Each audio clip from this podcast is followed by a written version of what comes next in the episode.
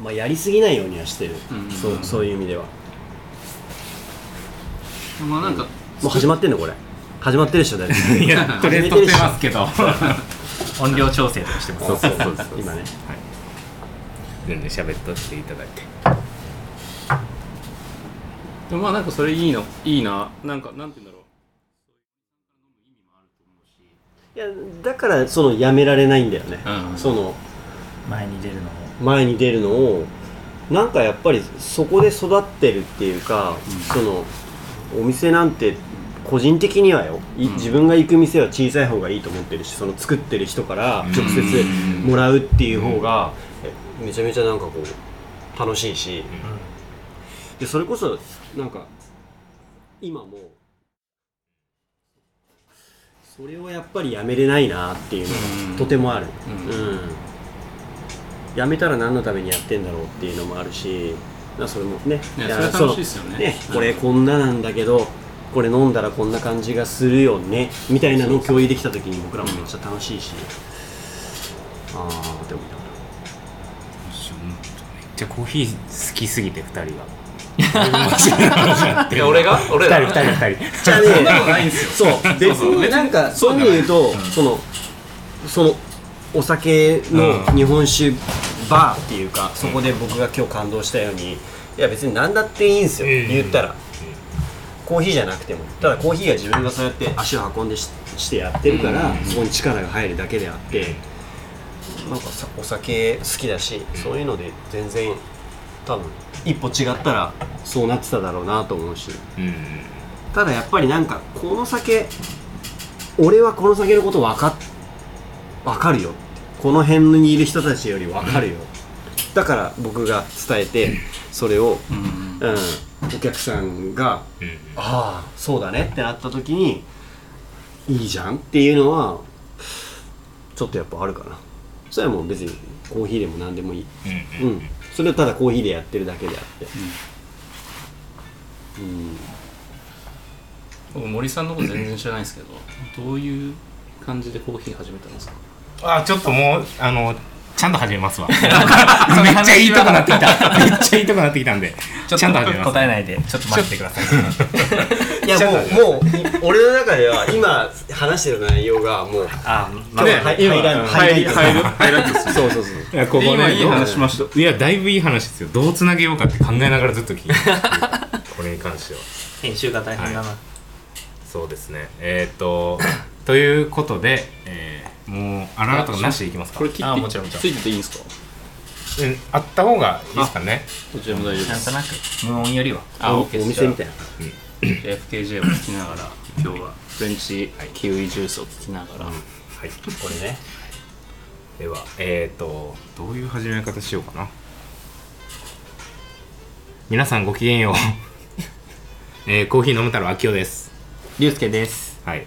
えーっと今日は、えー前回告知したように、えーゲストしかもなんかプラスアルファでもう一人すごいゲストが来てくださってるのでえーっとご紹介させていただこうかと思います。あでご自身で言っていただいてもいいですか？自己紹介をお願いしてもよろしいでしょう自己か紹介。はい。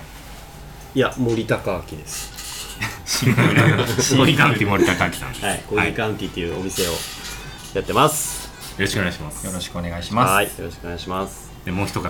あとコーヒー好きのあの亮斗って言います。コーヒー好きなの ちょっと濁してますね。はい。まああのこれ基本取って出しってもう先に伝えてるんで言っていいこと悪いことをご自身で分別してもらうっていう形スタイルでやっていく。のたもんは乗るという。一応ブルーボトルで働いております。でプルボトルの。ありがとうございます。はうんうん。よろしくお願いします。お願いします、はいで、えー、ともうそもそも、えーコーヒー飲む太郎は、うん。始める直前ぐらいに森さんと一回ご飯行かしてもらう機会があって、やろうと思ってるんですよねっていう話をして「あいいじゃんいいじゃん。全然1回目出るよ」っつって。言ってから、えー、と1年半が経過しました。1年半も経つの？そうですよ。マジで？うん。はい結構なんか34回竜介はももうちょっとやってるよね。そうね。うん。その度になんか出てくださいよって言ってるんですけど、最初の方は「ああうん全然」って言ってたんですけどもう途中から面倒くさくなったのか「嫌だよ」って言い始めて。違うだって そのなんかもうめちゃくちゃにしてやりますからみたいな。そのめちゃくちゃ暴きますから全部脱がせますからみたいな言い方してたからうわーちょっと大丈夫かなみたいな。でもね最近もういいかなと思って。そうそう、うん、そうなんです何でもいいやと思って。でそれでまあついにね出てくださるっていうことになったんで今これ本数というかまあ僕らその配信を「はい」って数えてるんですけどコーヒー一杯2杯みたいな感じで,、でこれが69とかになるんですけどいやこれ天5なの？どっちなの？あえー、俺それ知ってますね知ってんだ。その68杯目68.5杯目みたいな感じで 2, 2回に分けて取ってておー。1回目はその点0回は基本的にちょっとコーヒーの話真面目会ですね。真面目会。そうそう。はい。天5はねもうくだらない話をしてる。最近あった話とか、はいはいはい。昔のなんか元カノの話とかあそういう話。聞き流してくれていいような感じですね。じゃあちゃんと聞きやすいように。じゃあこれ天25ぐらいなんじゃない？あのぬるっとゲストの時とかなんか2回分けるのもあれなんで、うん。そのまま長めで撮りたいんですけど、気づいたら点5になっているみたいな感じでうん。いきたいですね、確かに。い。いですねでもうあの個人的にはまああのお二人来ていただいたんで、まあ、豪華な回ということで全然キリとかは良くないんですけどこれがあのシーズン2の1杯目とします。あそうなんです今決めました。いや一杯目になるの？1杯目になります。シーズン2シーズン2そうです。へえ新たな始まり。ダセえ一番古い「スター・ウォーズ」はい。というわけであの全然台本とかもないのでそうであの、すねさっきまでね収録前からどんどんその熱い話をしそうですね。始めて。してるよもううん。もう終わり。かもうなんか下り坂。や そうそうなんですよ。これちょっともう撮り始めないとやばいってなって もうとりあえず撮り始めたんで、もうさっきの話をもう全然続きからしていくっていう感じでもいいんですけど、でもだからりょうたさんがおっしゃってたそうそう僕もめっちゃ聞きたいなって思ってた質問から始めたいなと思うんですけどそうですね。森さんがどうコーヒーを始めたかみたいなとこ。ろちょっととりあえず。いやもうこれでもさなんか 結構聞かれてる。結構いろんなとこでねみんなで言ってきます。みんなあそうだね。そうだね。そうしようよ。あその方がなんか面白いですね。なんで今ここにいるの？っていう。第2回の最初だから2人の話もちょっとしとかないと自己紹介がてら超うまい。回せやん。あありがとうございます。ちなみにりょうさんはに見た目が俺にちょっと似てますね二人ちょっと似てる森のねそういう眼鏡持ってんのよ。あマジ 見えないから。えじゃあこうこういきますか？こういきますか？じゃあそうしましょう。どうしましょう。はい僕秋代はですねえーっと大学19ぐらいからまあコーヒー業界に入ったんですけど、うん。まあ、大学2年生ですね。大阪が出身でスタバからなんですけど、うんうん。それまでずっと,、えっとユニクロで働いてて大学生の時ユニクロってもう超絶ブラックだったんですよね当時は。そう年末年始も含めて、うん。なんか働けるやつとかちょっと仕事できるやつみたいなのが朝から晩までもう半日拘束みたいな、15年前ぐらい。そうですね、まあそういう時代もあったみたいなね。であしんどいなやめようかなって思ってた時に当時付き合ってた彼女が和歌山のスタバで働いてて、うん。でスタバって楽しいし覚えたら楽だよみたいな言われてあじゃあ行ってみようぐらいの感じ。で始めましたそしたらまあ楽しいんですよね。同年代ばっかで。キラキラしてて。うん。いや楽しそう。俺もスタバで一回は働いてみたい。そうすげえ楽しくて。でもう本当にまあ当時多分スタバで働いてる大学生なんてもうモテモテなわけですよ。まあそうだよね。もうその時はモテましたマジで。えお客さんからモテる感じ？モテましたね。お客さんからモテるそうあのー、えーっとねまず高校生受験勉強とかで来てる高校生の女の子とかに「受験受かりました」みたいな「あおめでとう」うん。でで学校ちょっと遠く行くんで下宿になるってなった時になんか最終日になんか便箋みたいなのに連絡先もらってとかあとはそのショッピングモールみたいなところが2階だったんですけど僕。で5階ぐらいまであって5階が ABC クッキングだったんですよ。うん。で僕タバコ吸うんですけどタバコ外に喫煙所があっていつも休憩時間は1階まで行ってその喫煙所でタバコ吸って戻るんですけどでエスカレーター使って戻るんですよ。でエスカレーターの手前で「すいません」っつってティッシュかな確か渡されそうになって ABC クッキングの女性の方に。いやあそのなんか ABC クッキングってあの体験1回目無料とかうんクーポンみたいないそういうの配ってたんですけど「いやいや僕はあの男性ですよ」みたいな言ったらあ「分かってます」とか言われて「え？見たら裏にマジで連絡先書いててとか。えいいなうん。これ何の話でした？え？聞かれたあっちのねただね自慢ねそう聞かれた。入るんですよモテた話は聞いてない。本当にすいませんいやいや輝かしい。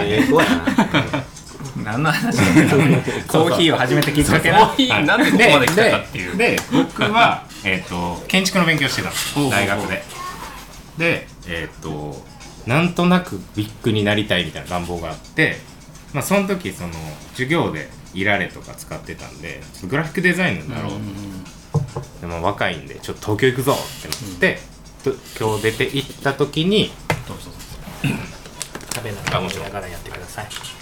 東京出て行った時に移動みたいな形で渋谷のスタバに移ったんですでフリーターしながら。渋谷ね。それでスタバで東京に出てきたんだ。そうです。渋谷のそのスタバが当時、あの直営で唯一深夜までやってるところで。えー、何時まで？朝の5時。すごいね。そんなスタバあるの？今もある？いや昔ありましたね。今はもう10時までとあそうなんだ。かの店になっちゃったんですけど。えすごいねそうそうですそうです。だから9ス時タバ多いよ9時5時とかで働いてて、スタバコンプレックスある。なんか俺もスタバをちょっと ちょっとでもいいから経験し てしそときたから。そうなんですえだってスタバ人多いじゃんそのいや多い多い。スペシャリティの中でもさ。福岡多いですね。福岡も多いし、まあだ人数が多いだけですよ。なんかほら企業によってはさ大体ス,、うん、スタバも OB で立ち上げましたみたいなとこもあるじゃん。ああもうそうですよね。結構増えてきてますね。そう。なんかそれ経てないとなんかちょっと後ろめたい感じ いやだから母数多いだけですってスタバは。うん。卒業生本当に多いでもいいカルチャーっていうかいいコーヒー文化を作った。ねまあスタバがうんなかったらね。作ってると言っても過言ではない、過言じゃないですそうそうですけどスタバで働いた当時はだいぶコンプレックスあったよね。逆にね。そう。あバカにされてるって思ってまそう。したクオリティはねっていうその見られ方をうん。最めっちゃ最初の頃は結構やっぱ位置高あなんていうの？すごい良かった、うん。今今はまたちょっと違う。15年前のスタバのそのなんかあー。なんていうんですか、うん。ステータスとい今はいとするものがちょっと違うもう変わってますよねこういう感じですよね。今。とね。確かに。ボスこういろんな方向性があるっていうか、うんだから、なん。かそれはまあそうならざるを得ないんだろうなと思いますけどね。まあ企業が企業なだけでうん。あるから。最初ほら東京とかしかなかったし、うん。今は地方ももうほとんどね、うん。今何店舗ぐらいあるか知ってます？今 何店舗ぐらいだと思えー、でも東京で100ぐらいありそうですよね。100はあるっしょ。ねあるっしょ。まあまあ500せ正式な数は分かんないですけど。2000ぐらいあでもいいとこだと思います。日本で？そんなあんの？僕らの時は1300って言われててうんでもおーすごい。1年前とかの時点で1600とか1800だった気あじゃあまあがするん。ですごいね、すごいですね。すごい。最初は青山だとかさなんかもうヒップだったのそれが。僕らが大学生の時にスタバに行くっていうののなんかちょっとかっこいいっしょみたいな。大学こっちなんですか？大学東京。あそうなんですねそうなんだ。行ってた。だから本当何飲んでたんですか？2000いやだいや一応ブラックですよブラック。なんなんす？ドリップコーヒーですか？あのマシーンで入れるやつですか？何があったんですか？その当時は。アメリカなんですか？えなんわかんないけどさなんかほ本日のコーヒーじゃない？あー。なんかスマトラとか、はいはいはい。カフェベローナとかさ。おお結構知ってるよ。知ってるよ。その時はあれですよね。大学生だからまだコーヒーに目覚める前ですよね。ま 俺のターン終わったあちょい目覚めみたいな。長いから。そう。僕のターン飛ばして森さんに。おかしいなよくわかんないなんかモテた話とか入ってくる。んですよいやいやいらなかった。欲しそう欲しそうやってんけどなおかしいな。誰が欲しいんだよ。ウォームアップのつもりだったのに。ウォームアップがじゃあ長い。めっちゃ短くします。じゃあその東京来ました。えっと東京カフェ死ぬほどあります、でちょっとコーヒーカフェ寄ります何この味ってなったんですよね。多分当時走りのスペシャルティっていうんですかね、うん。美味しい。朝入りみたいなもので。どこのコーヒー屋さんですか？えっと一番最初に飲んだのは今でも覚えてるんですけど池尻大橋のバブルズチルっていう知らん。コーヒースタンドがあって。知らん申し訳ない。本当に目覚めのタイミングが人それぞれですからね、うん。なんか当時今は分かんないですけどアジア太平洋の豆をなんか扱ってるみたいな。えースモトラとか？そうですそうです、うん。とかパパニューギニアとか。でえっ、と、まあ、チューブ化っすねみたいなので飲んだんですけど、チューブ化なのになんか朝スタバと比べると浅くて、すごいいろんな味がして、うん。何これと思って。で多分その店主さんが楽しい面白いやつだって思ったのかエスプレッソも飲んでみるって言われて、飲んだらまたうわすげえみたいなってでその時にあのスターバックスのネイバーフットストアっていう、あのあーハンジのエスプレッソマシン。それが社内工房で出たうんんですよ、でもういそれはもう行くしかないだろうっていう話でそっち流れて気づいたらコーヒーめっちゃ好きうになってて、ん。って感じですね。でただまあスタバって、えー、と大きいお店さっき言ったみたいな大きいお店で人事異動が結構頻繁にあってでそのハンジドのエスプレッソマシンの店舗からうん。普通のスターバックスに移動になったんですよ僕。うんでボタンを押したらポッて出てくるみたいな、まあ、お客さんはスタバ好きだしコーヒー、うん。まあ割かし好きなカジュアルなそうなんですけど来てくれて話したりとかできるんですけどもっとそこが不満っていうよりかは、うん。もっとできるのになって思って、やめちゃえって思って、やめて2ヶ月ぐらいニートしてたんですけどこれやばいと思ってたまたまその時に連絡してた。おう。ビュースケと連絡しててもうなんか半分ちょっとかっこ笑いとかつけて、ね、仕事ないみたいな感じで送ったらこいつがあのここ紹介してくれてで今に至るっていう感じです。そんな感じです。でそんなユうスケは？僕はコーヒー始める前イタリアンで働いてたんですよ。東京出てきて。えー2年ぐらいですけど。そうです。えっとレストランでやってて。でそこのエスプレッソ飲んだ時にコーヒーにはまって、うん。でスタバに行ってでスタバに行った時に一緒に働いてた女の子が彼氏がポール・バセットで働いてるって言ってなんか同じ所属違うだけで俺と同じ。でそのポール・バセットのああのお店に行ったんですよ、うんうん。その時にコーヒーのエスプレッソ入れてくれたのが、うん。群馬でウォームスってお店やってる福島君ああ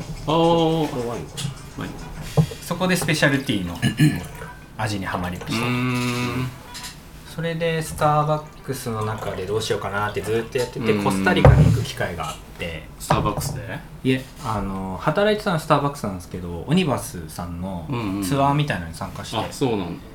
じゃあ実費で行く感じだ。いそうです。実費で行って現地集合でした。くらぐらいですか？123万とかだったかな。安い。安い。安いですよね。そうそう。今そんなんでいけるの？さめっちゃ安かったっす。30万40万。50万ぐらいすんじゃないえそんなすんすか？う今ね十ー。何万で行けましたよすごい。そう。エアーだけで今やっぱ30ぐらいはするからそこから乗り換え乗り換えでしょ？乗り換えはえっ、とねホノルル乗り換え。いやいやいホノルルロサンゼルスだったかな？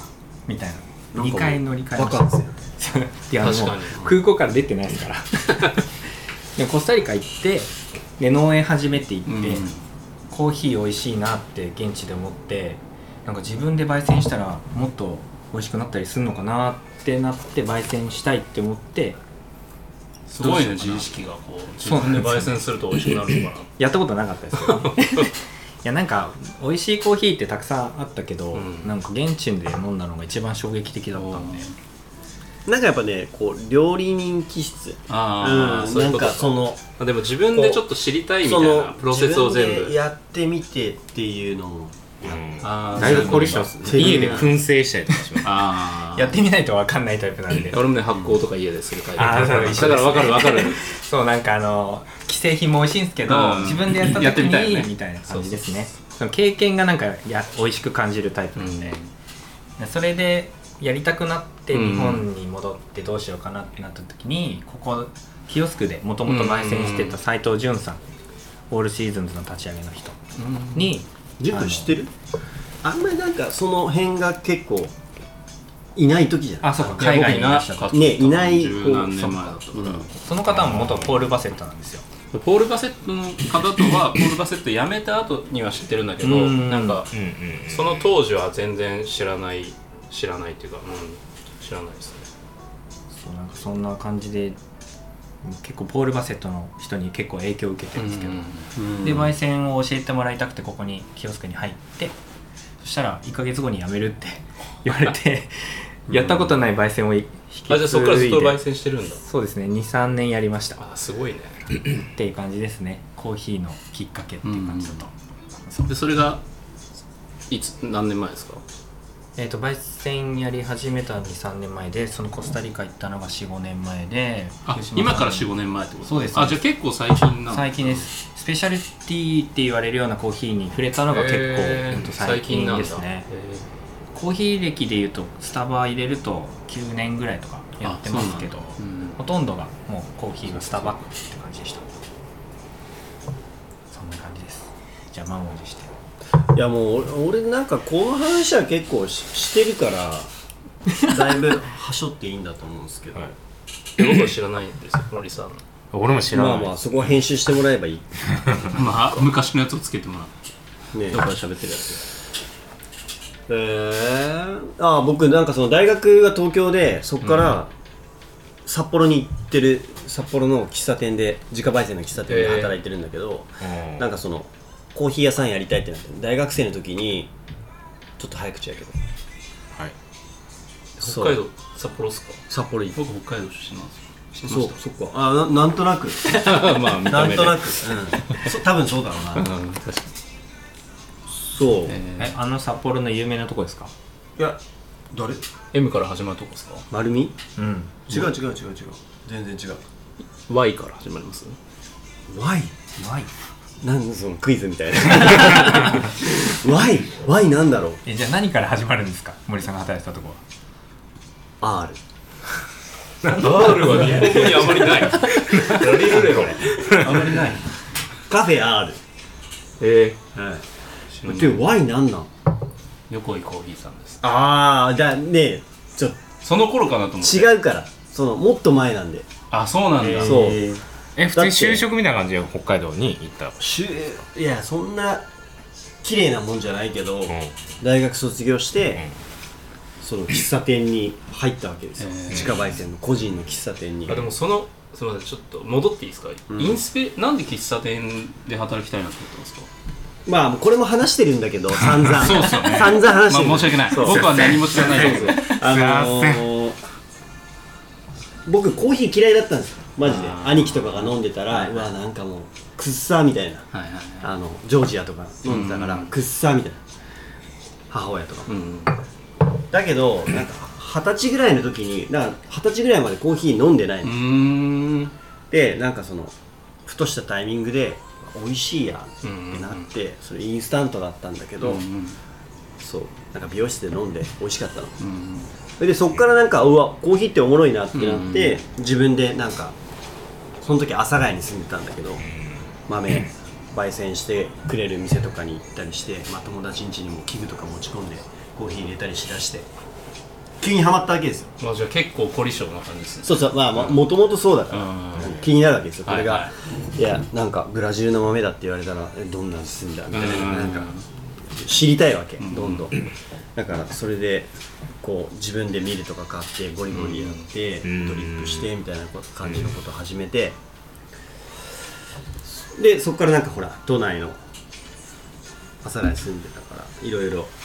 でもなんか喫茶店系ねまだうん。そのそれって2000年2000年2002年ぐらいの間だって僕卒大学卒業したのは2002年だからうん。その間それこそなんかランブルさんとかさ、はいはいまあそっち系なんよ。はいはいはい。深入り。あ。まだうんなんかその職人、うん。うん。天敵みたいでもなんかその影響は、なんかこう僕はその間が知らないですけど、うん。今森さんから感じますけどね。いやハイブリッドは感じますよ。ないやだからでもそれは僕の強みだと思ってる、うん。うん。そこのそれを知らない人たちが今もうスターダムのいるわけじゃないですか、うん。でも俺はそれ知ってるよっていう、うん。そこも全部混ぜ込んで、うんなん。か咀嚼してやってるよっていうのは一つあってあんまいないんですよね。その世代からやっててう、んうん、今まあまあなんかそのうん割とそういうシーンにいる人たちうんちょっともう、ねはいはい。上の人たちとかはいるんだけどそこ知ってるよっていうのはあるかな。で札幌で行ってからその後福岡にうん。地元ですか、うん。に帰るってことになったってことですかそう。札幌に行って、はい。なんかめちゃくちゃ浅入りなの。ネルドリップの超浅入りの店で、へえ。そう。でも札幌に行った時にそこのコーヒーがめちゃくちゃなんかああなんかすごいなと思って。うん。札幌なんか結構深入りじゃん。うん。宮古シャトルもそうだし。うん。めちゃめちゃ深入り文化なんだけど寒いし。だけどわーすげえなーってなって超浅入りもう、うん。自分が今焼いてるよりもっともっと浅い。あなんだこれってなってで働かせてくださいみたいなうん。本当感じで。で2年間いたんだけどもうしんどすぎて寿司屋みたいな店だから。あー。なん背中を見て学べと。あそうそう。背中見て学べだしこうやってピシッてやってこのなんか汚れが出てるそう。ほこれほこりができてないよね。みたいなこういう感じので 今でもあるお店なんだけど本当でも自分の中でお師匠さんみたいな人はそのそこのそこでしかないかなっていう感じはして。でもなんかもう雪かきとかがしんどくて。土地にやられている。まあいや九州だから。そう。真逆っすね。そう。さ友達もいないし。うん。誰一人いない友達も。であれじゃん。雪であり。半分雪じゃん。1年の半分雪やん。いやでもそれがいいんですけど僕雪がもう本当大好きなんで。でもさそのなんかもっとほら田舎の方だったらいいけど札幌なんかもう最初だけ綺麗だけどあと汚いじゃん、びっしょびしょになり街の中、ね。うん。確かに確かに。そうなのあの横断歩道の前に砂のペットボトルがなんか本棚みたいなのにバーって並んでて何これって思いました。初めて行った。時でも俺の地元はもっと北すぎてなんかもうそんなん聞かんねや。なんかそうじゃなく全然そうまあ滑るっちゃ滑るけどもう慣れすぎて大丈夫みたいな、真っ白綺麗むしろ綺麗、へうん。まあ、だから札幌はちょっと汚いですよね。汚い。冬はね、で曇りだし、うん。ね。確かに確かにもう冬はずっと曇り。グレーです、グレーの世界。もうそれがもうすごい嫌で2年2年ぐらいで。も、うん。ああ無理やってで九州帰ったけど。うん。東京戻るみたいなパターンはなかった？うーんなんかもうね九州に帰りたかったかな。そういう意味では。ううん。んやっぱ九州地元だとなんかそういううん九州いいまあなみたいなのあります、東京ともやっぱりその違うし、うん。コミュニティが結構強いというか狭いというかなんか感じあるじゃないですか。それは求めてないけどね。あそれは求めてない、うんなんかでももっと気候とか ああなんかそのま肌裸みたいなその太陽とか湿度とはいはい。はかカビ臭さとかそういう感じ。そういう感じ、でもあれですよね。地元宮崎ですよね。宮崎。でもあ開けたのは福岡ですよね。いや宮崎でやっぱりちょっと大変生きていけないんで。そうなんですか。嫌いやし。嫌いやしっていうかそのなんか 一刻も早く宮崎を離れたいと思ってた。でもそのうん父親が福岡で単身赴任してたんで結構遊び行ってたんですよ。だからもう一番イメージがいいわけ。福岡のイメージうん。って楽しい。都会だし楽都会しいし。都会で田舎から都会でできてなんか活気があるし、うん。楽しい。っていうイメージであじゃあやっぱ九州帰るんやったら福岡やろみたいな、で福岡に行ったのか、うん。まあでもそんな遠くないですもんね。九州一つで北海道ぐらい多分 ね北海道もでかいからね。確かにそうですね。そうするとなんか同じようなこう地元感ありますよね。うん、まだ開けてないですよね。戻ってすぐじゃないですよね。カウンティって。うん、全然全然。だから22ぐらいで大学卒業して、うん。24とか5ぐらいで福岡帰って、でそっから普通に社会人されてたいやしてない。もう俺もあの企業に入ってるけど、そのコーヒー屋さんコーヒー系に入ってるうん。んででそこからなんか地元の喫茶系のなんかその バーコート着て蝶ネクタイしてみたいなうん。そのコーヒー社野田ってあるんですけどはいはい。そこに入って6年ぐらいだ45年いたのうん。5年ぐらいかな。30ぐらいまで。そうだね。うん。30ぐらいまでいて。うん何店舗かあるんですよ。56店舗あって、ケーキ作ってたりとか。もうそんぐらいになってくると、まあ、役職とかもついてみたいな話ですそうなんかもうそれなりのそのほら56店舗あるからね、うん。結構社長に可愛がられて、うん。すげえみたいな。いなかったんですよ。娘しかいなくて、うん。で娘と結婚しろとまでは言われなかったけど、うん。なんかそのなんか絵とかくれたりしてああもうああなんだろうね。そうそう地方の感じだな。可愛がられた。え可愛がられ絵ってどういう絵をくれるんですか？いやもう結構あの知ってる人は知ってるぐらいの、ん。なんかそういうのが好きな人だったんですあよー。でお店にも飾ってあるんだ。結構なんか、はいはい。作作家に頼んでその絵をもとにお店を作るぐらいのそれぐらいのその文化的なその感度のある人ででも喫茶店ってさまあまあ結構そういいやう多いっすよね。文化うん。その辺の文昔化の喫茶店ととかジャズ喫茶ととかさ。かみたいのって結構スピーカーか絵を元みたいな作るみたいなあるじゃん。いやそれがまさしくそういうそれが多分ひうん。今でいうかっこいい感じだったんでいや僕はやっぱりそういう喫茶店のそういうところが好きだったからうん。カフェってなんなんなんかチャラみたいなうん。感じだったんで、うん。パステルパステルでパステルより茶色やろみたいな。そういうのあったから。じゃあなんで継がなかったのか？いやでもねちょっとやっぱ借金いっぱいあったし。あ森さん自身に？違う違う違う 会社が儲かってなかなさすぎて。まあそういう意味ではやっぱり難しいわけですよ。そういうほら、えー。ね喫茶の、うん。もう2000年前半ぐらいではだけど、光はもうないっすよ、うん。うん。えちょっとすげえ戻りますけど大学は何を勉強してたんですか？大学は一応その理理系だったんで。あ。うん。物理物理科学あの化学科？あ理工似合いそう。理工学部科学科なんですけどそれで多分そうそうう。んなんかみんなそんな感じですね。でもなんかこのアートとこのうん。科学的なのがこう混ざってコーヒーって結構科学的なとこもあるし。うんとかなんか知らないとできないし、うん結構理なそういう意味では理屈っぽいところがあるし、でもなんかその自分の家も商売してるから、うん。なんかそういうこうそれも好きだしっていうのでどっぷり研究者にはやっぱなれない、うん。このうん。人の顔じゃなくて、そのなんかさ、うん。顕微鏡を覗いて過ごすみたいなことは無理やから、うん。パソコンとにらめっこみたいなの無理やなんでそれは面白くないからいやでもそれがなんかその今聞いてるとこう喫茶店みたいな文化と、なんか森さん自身のこうどういう人なのかみたいなのがこうマッチしたのがコーヒー的な感じはいや本当にそうだと思う、それでなんかそもそもそもなんか大学生の時も就職活動全然してなくてうん。うん、コーヒーじゃないんで。うんその焙煎とかして味作りできるし、うん。その空間だとか、まあ、音楽だとかお店作りっていうのを まあなんかその自分を表現できる場所ってそこじゃないかって思ってコーヒー屋さんやりたい、うん。紅茶じゃないのはやっぱりその焙煎して味作りができるうみたいなのがんあったから、まそっか。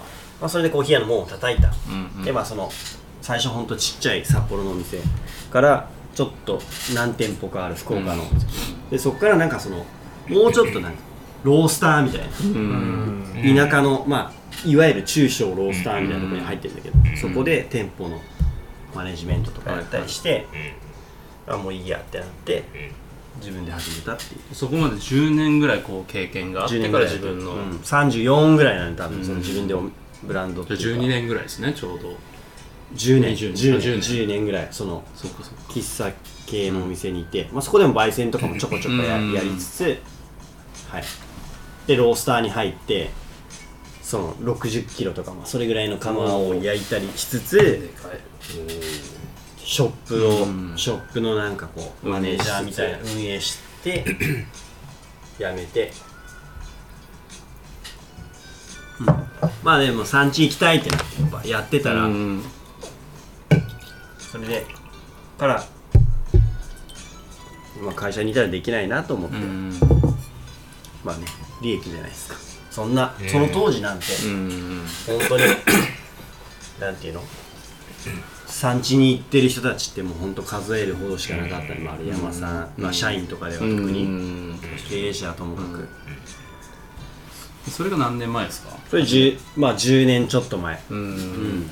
その時のこの日本のトレンドみたいなのはどんな感じだったんですか？なんか森さんが見るこううん。福岡から見る。フグレンとかありました、フグレンと僕が始める12年1年ちょっと前ぐらいにフグレンって始めてるんですよ。で多分亮とも多分僕はね多分何年か後に入ったんで入っすけど、てその時にフグレンに入った時に知り合ってるけど、うん。多分フグレンも11年ぐらいじゃない今。うん。日本に来て。多分そう。あでももうちょっと長いんじゃない？12年ぐらい多分そんなもんだよね、結構うんそんなもんだと思います。でそれこそなんかちょっと前に始めてた時ってオニバスとか。うんうん。そうですよね。そこら辺の時代ですよね。なんかスイッチとかが結構なんかそのあスイッチも。同じぐらいの感じなんだけど。スイッチの大西君とはもともと福岡で知ってたそうだね。そうあー自分がまだ福岡で働いてる時に彼はなんか、あ福岡にいた。うん、ハニーコーヒーで働いたりしてたんで。そう一緒に福岡勢はねやっぱり、強い感じありますね。伊崎さんとかもそうですね。そうだね。コーヒーで。確かに。うん。福岡の人が引っ張ってますね。そう考えると。そうかな。いなくない？まあまあまあ。伊崎君伊崎まあ伊崎くんはね秀くんはもう福岡。じゃない。じゃない感じだった丸山さん。むしろ,、うん。むしろ長野。やっぱそこがうん多分かなりターニングポイントになってると思うし。うん確かに。それで言うと森さんは北海道になるんですか？でももともと東京で学んでから北海道は？東京では学んでないけど北海道がまあなんかふるさと心のふるさとコーヒーの心のふるさとは北海道。アナザースカイ出たら北海道に行くんですか？うん。お今度北海道2人で行きます？行く行くいい北海道。てかどこなの？北海道の。名寄っていうめっちゃ北名寄かです北だね。めちゃくめっちゃちゃ北だねもう雪がもう何メートルみたいな。え。なんかへちょっとこういい話かもう分かんないけど、ああいうの入ってんの？いや俺もそれ最近すげえ気になって。て自分でもさどこまでそのいやでもあれだ何もな入ってないと思います。そうなんだ。っていう話でうん。なんか最近か家族と話しててもしかしたら父親のお母さんすごい昔に亡くなってるんですけど、うんだったかもしれないと。あでもなるほどね。分かんないと、うん。でもなんかそういう話はしてて、でもなんかそれ、うん、地域的にはそそその辺なんですか？その辺っていうか多分北海道は全体的に多分みんな住んでたし例えば札幌っていう名前も日本語っぽくないから、うん。なんかそういうのもアイヌの言葉から来てるっていう文化は全然あるから、まあ琉球の人もそうだし多分その昔映像って呼ばれてたとこも多分同じようなこう文化みたいなのがああるんじゃないかな。だか国ですよねもうそうそう。本当に沖縄とか北海道。らすげえ昔にうん。僕な大学の時だったんで モンゴルの研究者と話してた時があってその人人類学者みたいな人でなんかその人がそのモンゴル系の人たちをずっと調べててその人その人の見解だとそっち系の人が入ってきた後にこう朝鮮系の人が日本に入ってきたと。で、そうすることでこうモンゴル系の人が北と南に行って、うん。そこがアイヌ系の人と琉球の人になったんじゃないかみたいな。うん。いやになんかそのだからその不思議だけど似てるじゃん。うそうそう。だからそこの研究をしてた人だからその人の話だからなんかそれが立証されてるかわかんないけどなんかその研究をしててそういうなんだろうデータをその人は持っていてなんかそれはすごい自分としてはしっくりくるよね。そう俺もそのねそのそういう話、いや元は一緒だよみたいなさ、うん。うん。そうそう。なんか俺はそれが結構なんか遠いけど沖縄とつながってる感じがうん。好きだなと。確かに沖縄出身ですって言われても確かにって。なるよね。でも。北海道別になんか何も入ってないんじゃないかなって思ってて。まあ、うん、ねちょっとわかんないですよね 今多分めっちゃ気になってる聞いてる人とかどんな顔なんやろ いやそうやね。そう顔は見えない。んだよこれね。そんな感じなんで、うん。今34ぐらいで店開けて今に至るうん。でもそっから今その買いお店変えたりしてますけど合計6店舗ぐらいこうオープンはやった感じですか？あえーそう自分の会社は今4店舗目ね4店舗目だけど、うん。最初のとことか移動してるじゃないですか。あーだそれ入れたら5つかな。おううん。すごいですねなんか。いろんなこう業若態というかねキャパシティのところを経験されてって感じですよね、うーんうんうんで役職も焙煎されたりマネマネジメントされたり寿司職人やったりってことですよね。寿司職人やってる 寿司屋みたいだったっていう話だからん汚いな 厳しい。もう明確にこゴリが溜まうってる。形はもうできてたんですか？そのじゃあカウンティいや全く全く。もうお金もないし。うん。その時は久留米で始めたんですよね？でもその前にそのニカラグアにとかそのえ中米にー。行ってそれ始めた。結構なんかそれだけは僕も僕でも知ってました。よ、うん。ニカラグアに行ってからっていうね。そうそうそうそう。で行って向こうで働いてみたいな。うん。えマジですか？うん僕ごめんなさい。森さんの話何にも知らないんですけど。いいよ。向こう森さんから聞いた話しか知らないんで、うん。何の仕事してたんですか？いやだからそのもともとそのなんていうの？最終的にはん。中小ロースター、はいはい、はい、あ地方ロースターの直営店みたいなのを自分がや任されてたというかそのマネージャーみたいな感じで、でやってることはもう焙煎してとかうん豆仕入れうん。はいてはい。で豆自分が選んで焙煎してでこう提供する。カフうん。ェカフェロうん。コーヒーはいはい。なんだカフェロースター？なんつうの？なんつうんだっけさロースターカフェ？うん。みたいなのをやってたわけ。会社の中で。人の金でうん。やってた。わけそしたらさその性格的にやっぱりえこのコーヒー誰が作ってんの？とかどこでどういうところでできてんの？ってことが気になりだすわけですよででも会社に所属してたらいけないから、いうん。やもうじゃあ会社辞めますとうん。言ってで僕はその生産地に行きますと。うん。それ行かないともうコーヒーややる意味があんまないなって思って。あー。気持ち悪くなっちゃったんだ。そうそう気持ち悪くてうん。その知らないから自分が。そう。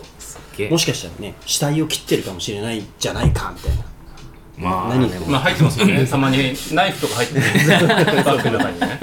ね俺の切ってる肉は何な何誰の肉なんだみたいな。うん。豚の肉なのか牛の肉なのかね分かんねえじゃんってなって、ね行こう行くっていうことだけ決めたんですよ。その時はでも自分で始めるとは思ってなくて、うん。なんかその、うち来たらみたいな、うん。その会社他の会社でね、うん。あったから。でもその自分がいた会社もなんかちょっと経営的にやや危険だなみたいなのもあって、キングボンビーみたいになってるじゃな いですか行く先々あれ？うち来たらみたいなのもあったけど、まあそこはちょっとこう一緒やなと思って、うん。結局企業に入ったら、はいはい。でその自分でやるしかない。うんないんじゃないかな。その行ってじゃあそこで多分いろんな人に会ったりするし、それをうまいこと形にするにはだからやりたかったっていう感じじゃないうん。お店をお店とか自分で商売をしたかったわけじゃなういん。なるほどな。やるしかなかったっていうだけの話であって。もっと知るためには。知るためにはっていうかそのうんうんあのいろんな人と出会ったりとか生産者、でうん。も企業にいたらやっぱりいやそれ高いっしょ。うんって言われたら「へい」って言うしかないじゃん。だから。でもこれやりたいしみたいな。こいつが作ってるコーヒー俺売りたいしっていうのはそれは自分で決めたかった。うん。うん。人に左右されたくなかったんでしょうがなく自分で始めた。お金がないから焙煎機とかも借りてあのお店も全部手作りでうん。始めて200万ぐらいしか持ってなかったんで、うん。もうそのうん。中米にいる時に100万とかそれぐらいは3ヶ月いる中で使ってたからん。全然お金ないしうんで親にちょっとだけ借りて、まあ、200万ぐらいしかないから、まあ、そのだってそんな家賃とかさ契約して一瞬でだったらもう2週200万って一瞬やねで始めて。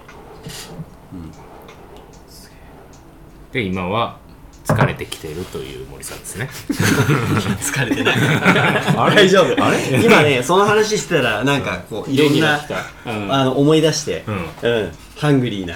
一人で 一人でエモエモな毎ってる。回ハングリーで思い出して。でもなんかその研究者的な仕事をやるかみたいな路線からもう一回そのコーヒーの研究者みたいな 研究者じゃないけどなんかそのじゃあ自分の欲望として知りたいみたいなところはなんか結局戻ってきてるのと、なんかその過程で学んできた絵をやるようなおじさんから学んだこのアート的な雰囲気は、多分なんか今のカフェとかコーヒー的な感じは、うん。なんかがっちりコーヒークオリティだけでもないしじゃあなんかビジュアルだけでもないし、なんかそのいいコーヒーはちゃんと使って、うん。でもなんかクオリティもしっかり、うん。あなんていうの？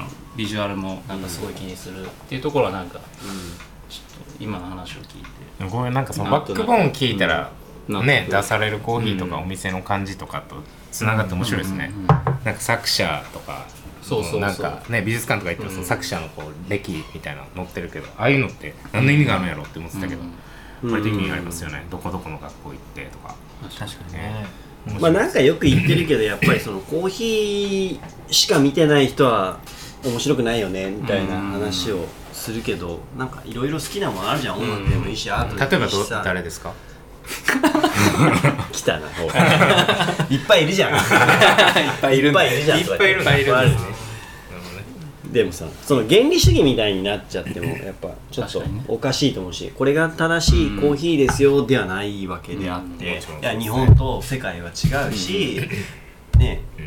でもそこは世界で評価されてるコーヒーはコーヒーでそれは知っておくけど、でも僕らの解釈とか僕らの育った環境とかあるんじゃないですかとか、なんかその話で言うとなんか今日コーヒーあのコーヒーカウンティー飲んできたんですけど。すごい。予習してる。予 それ今出すの？何飲んだんですか？なんかエチオピア。うん。エチオピアンロースト。エチオピアンロースト。はい、いわゆる深入り。どういう意味やねんと思って、うん。これこれ読んだらわかるし。でこれ読んで、うん。なんか面白いなと思っすごい思思ったんですよ。なんかエチオピアのその行ったらエチオピアのコーヒーセレモニーがあってなんかそこのでコーヒーを飲む時って女性の方がローストするみたいな感じですよね。なんかそういうトラディショナルのがあるんですよね。女性が多いね。まあ、うん。だけではないけどほうん多い。でお香を炊いてなんか炭でローストして、でそれを飲むみたいな、エチオピアのこういう、まあ、日本のティーセレモニーみたいなのがあって、それにインスピレーションを受けてそうそうそう。結構強めにエチオピアのコーヒーをローストするみたいなそういう。なんかそのコンセプトを聞いて飲むのとやっぱコンセプトなしで飲むのは全然違うし、コンセプト聞くことでこう深みが出てくるとかなんかうん。もっとこうアプリシエイトするというかなんかそこは、うん。なんかそれがなんかやっぱストーリーを大事にしている森さんだからこそ多う分ん。ややれるというか、まあそれってやっぱさ、スペシャリティってこうあるべきだとか、うん。なんかその評価基準の一本ラインでいくと、これはもう多分外れるわけです、うん。ロースト正しいローストみたいなことからすると外れてるし、うん。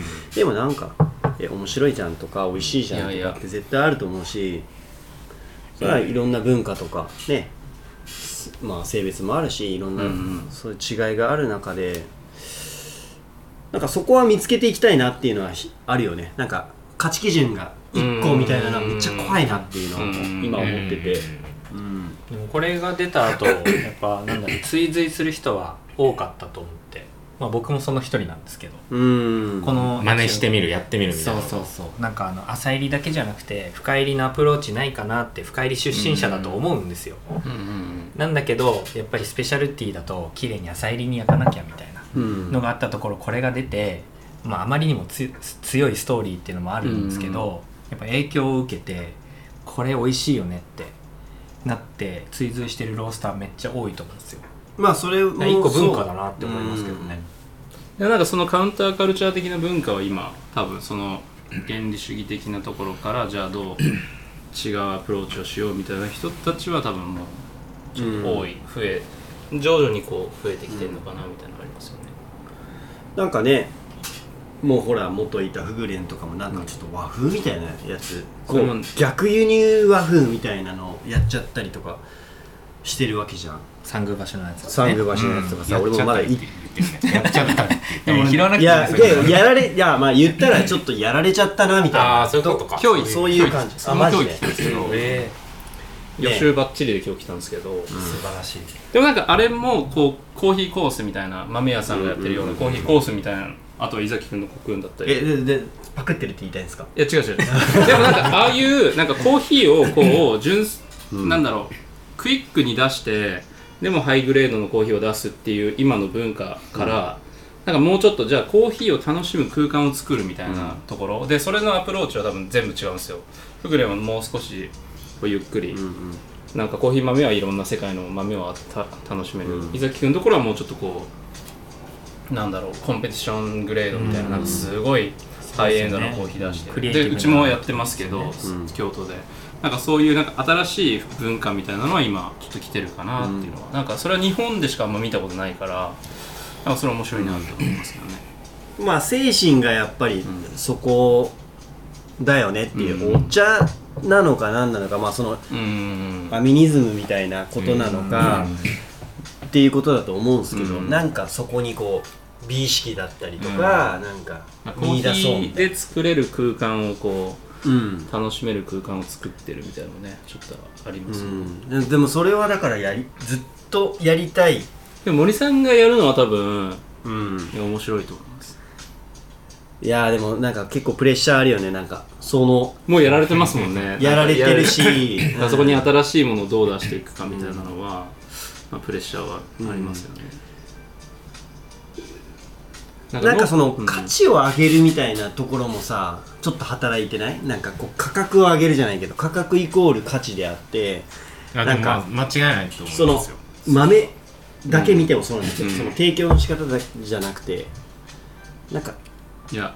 そこもねもうちょっと変わってくると思うんですよ、豆のコストコストがもうどんどん上がってます。うん。じゃないですか,、うん。だからそうすると今度はなんかその今までこうたの簡単にワインと比べた時にもうちょっと楽しみやすいコーヒーだった文化が今度なんかコストが同じぐらいになってくる感じじゃないですか、うん。うん。高いところになってくると。なんかそうなるともうコーヒー屋さんでペーパーカップで 2GO で飲むとかはもうなんかもったいない状態になってくると、じゃあそそれ以外でどう楽しんでもらうかとかどう楽しみたいコンシューマーがいるかとかはちょっと違う話になってきますよね。確かになんかただのコーヒーで出せない感じになってきちゃいますよね、うん。そう。なんかでも持って持ってみたいな。持って持って価値上げて価値上げてっていうところからいや盛らない方がかっこよくないっていうのはもう来てると僕は思ってて、うん。もうすぐ目の前にあると思うんですよ、なんかそのなね何千円とか万とかっていうことじゃなくて、いやなんかその俺結構 SCAJ 行くたびに思うんですけどどんどんどんどんこう消費層というか、うん。なんかビギナーを排他していってあの割と高くて、ななんていうのかな。本当になんかワインの真似してるみたいな。いやでもねそれはねちょっと結構前からあったんじゃないんですかあのそれはねワインで言うともうちょっとダサいっていう感じになってきてると思うんですよ。だからブなんかつけてうんこんな感じなんだって思ったんですよね、うん。それはもうその装飾っていうか化粧みたいな感じだからでもナチュラルワインって化粧しないことが価値みたいなうん。ところもあるから、なんかそこにもうちょっと行ってでも僕ら関わる人がちゃんとうん。ここを見つめてうん。提供していくっていうなんか価値価値というかなんかうん。結局作ってる生産者とかが、うんうんうん。なんかお金持ちの情報を持ってる、技術持ってる人たちが、今はフォーカスされてるわけですよ。うん。で、業まあ、ブリュワーも、うん。ブリュワーもそうなんだけどなんかもっとじゃあその今でワインであるうん。ような、なんか何年この寝かしてこの状態がいいからこれをサーブしますみたいな、同じワインでも飲み頃を計算してるかしてないかみたいなことで、うん。多分違うはずなんですよね、価値っていうものが、だけどそれを今コーヒーはなんか生産者サイドのなんかこう技術とかうん。情報だとか、そういう付加価値みたいなところに乗っかりすちょっと過ぎてるのかな。うん。で僕らはそれを精査して、うん。うん。ちゃんと噛み砕いてお客さんに説明しないと、いやそれはそうだなって思います。うん。なんかそこの部分やっぱりねこういいものを出すっていうところが多分うん。どこまでにも根底にあるか必要あるかなと思うし、うん。からそこに見合った対価は払うべきだけど、うん。うん、なんかそこに僕たちがね無駄な装飾をこうしてってなんか価値のないものって言ったらあれですけど価値の低いものをね高くするっていう。ないものを高くする。じゃあ、うんその高くしよう高くしようっていう、うん。あれが強いんですよ今は、うんねこうなってコンビニコーヒーとかもめちゃくちゃ開発があってあそうやね。100円200円で買う層と1000円以上でもなんか私知ってるからっつって買う層の二極化しててなんかコーヒーの適正価格って現在でいうと僕6700円ぐらいだと思ってるんですけどなんかその辺で買うって思う人がどんどんないがしろにされてる気がするんですよね。もう極端やね。どっちもついていかれへんわってなるしだだってその1000円2000円でも買ってくれる層がいるんだったらそっちに向けて高いのを単価でその売り上げ取った方がいいわっていうので、SCAG はもうそういう見本市になってるじゃないですか、きらびやかな、間がいなくてどかどうなっていくんだろうっていう、ちゃんとそれをやりたい。うん、だからうん。森さんとかがおっしゃってるのはだからそこですよね。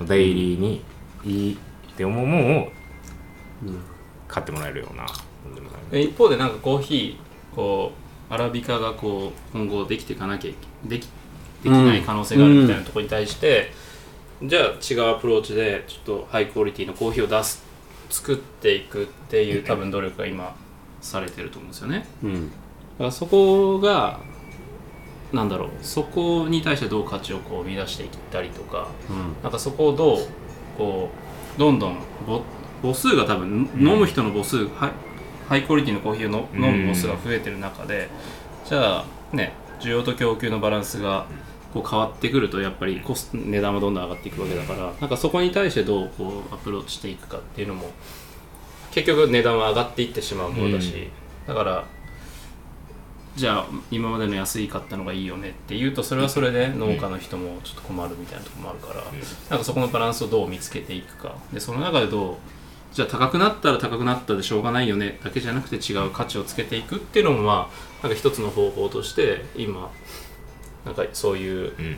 ところがやってることなのかなとはうん。思いますけどね、うん。やっぱりねいきなりこう紙コップで1200円のコーヒー出されても、うん。なんかちょっともったいない感じがするからじゃあそういう空間を作って、うん。そういう目の前で抽出してくれて、そのストーリーを伝えてくれてじゃあ1200円じゃなくて1300円だけど、レイバーとか乗ってね。そうその方がなんかもっとアプリシエイトできるっていうかこう感謝できるっていう文化も多分できてくるから、だからあの深夜の居酒屋とかにあるそのサービス料だったりとか海外のチップみたいな文化がないからなんかうん。根付かないんですかね、まだ。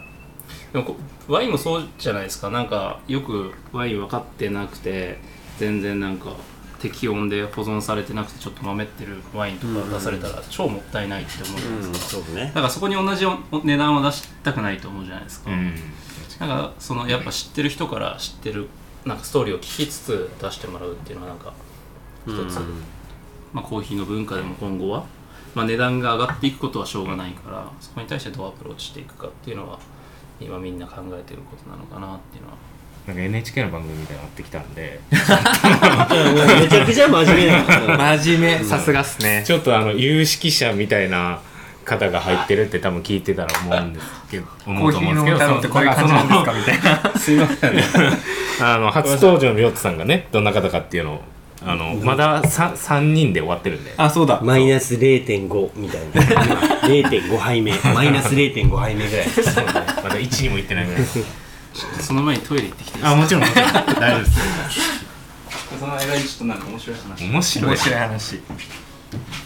でめっちゃ軽いそのいただいた質問からめっちゃ軽いやつちょっと軽いやつ。いきます？森さんへの質問、はいはえっと